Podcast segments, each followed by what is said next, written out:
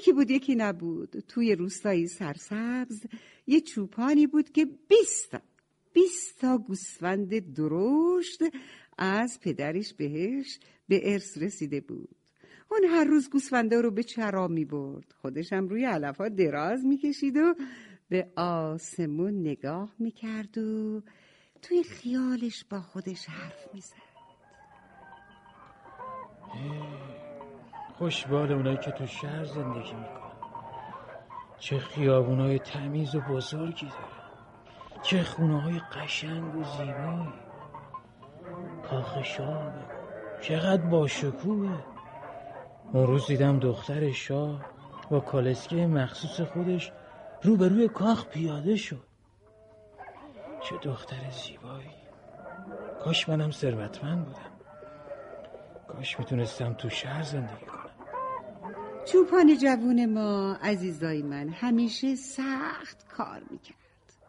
سخت کار می‌کرد تا بتونه کره و ماست و پنیری رو که به دست میاره به قیمت خوبی توی شهر بفروشه. و ما می‌دونید گوسفندا کی میفهمیدن وقت چرا تموم شده و باید برگردن به خونه؟ بله همین که چوپان جوان نیلبکش رو در می آورد و میزاش روی لبش تا چند تا آهنگ بزنه. گوسفندا میفهمیدن که دیگه وقت رفتنه. زود باشین زود باشین جا نمونین. آهای بر کوچولو جا نمونین. چوپان گله ما هجده تا گوسفند و دوتا میش داشت. اون می‌خواست میشای بیشتری داشته باشه تا بتونه لبنیات بیشتری هم درست بکنه و ببره به بازار بفروشه تا پول زیادی هم گیرش بیاد. شب که می‌شد زیر نور ماه دراز می‌کشید. دراز می‌کشید روی پشت بام و باز می‌رفت تو فکر. من باید پولدار بشم. باید بتونم شیر و ماست بیشتری بفروشم. روز بعد ده تا از گوسفندای چاق و چلشو پروار کرد و روغن خوبی از چربی اونا درست کرد و بعد گوشت اونا رو توی جعبه های تمیز گذاشت و رفت که بره به بازار. چوپان چهار تا از گوسفنداش رو هم پیش همسایه گرو گذاشت و ازش یه گاری و یه اولاغ قرض گرفت. برو ایوان. یواش یواش برو. یه وقت خجره نکنی بشکای روغن بریزه. من می‌خوام با فروش این گوشتا و روغن بشکا پولدار بشم. یواش برو ایوان یواش برو. خلاصه بعد از دو سه ساعتی که راه رفتن حسابی خسته شدن حالا باید چی کار می‌کرد؟ خب یه گوشه وایستن و استراحت بکنن. یه چیزی بخورن تا باز انرژی بگیرن و دوباره راه بیفتن خیش اینجا جای آروم و سرسبزیه. بهتر استراحت کنم. اما اما اول باید چند تا سنگ جلوی چرخه گاری بذارم تا یه وقت تو شیب جاده پایین نره. و بعد به اولاغ علوفه تازه داد و خودشم سفره کوچیکشو باز کرد و مشغول خوردن نون و پنیر و خربزه شد. خب وقت چیه؟ وقت چهارت حسابیه. چوپان قصه ما می‌خواست لاقل یه ساعتی رو بخوابه. برای همین روی علفا دراز کشید و چوب دستیشو زیر سرش گذاشت و گفت همین که به شهر برسم همه این روغن و گوشتا رو میفروشم و اون وقت با پولش ده تا میش می‌خرم و پونزده تا گوسفند چاق و چله.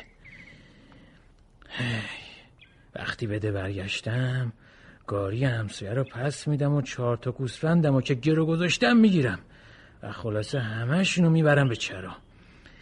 اگه گوسفندا خوب بخورن به زودی بچه دار میشن.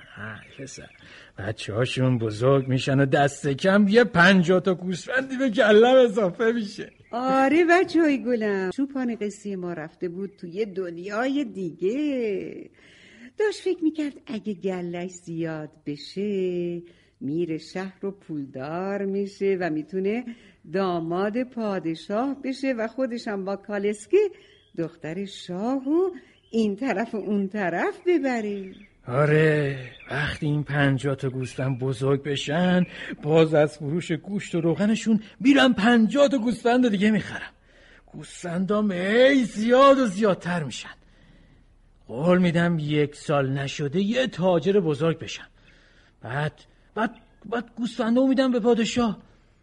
نه. بله چوپان خوشخیال ما با خودش فکر می‌کرد با این کار یه تاجر ثروتمند و پولدار میشه. دیگه تو ده زندگی نمی‌کنه میره تو کاخ پادشاه و لباسهای ابریشم میپوشه و خدمتکارای زیادی اون وقت دور و برش جمع میشن. آخ آخ آخ آخ. اون روز که توی شهر به کالسکه دختر پادشاه نگاه کردم پادشاه دستور داد من شلاق بزنم حالا اگه پولدار بشم میرم سراغ پادشاه با همین چوب دستی که زیر سرمه اون ضربای شلاقی رو که بهم زده جبران می‌کنم.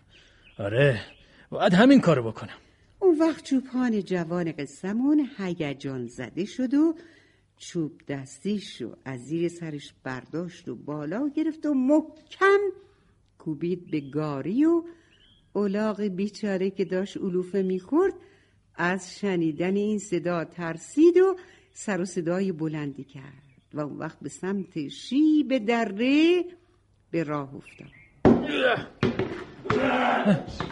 چرخهای گاری از شدت حرکت اولاغ به سنگ بزرگی خوردن و گاری وارونه شد و دو بشکه روغن ریخت زمین و جبای گوشتم تیکه تیکه شدن.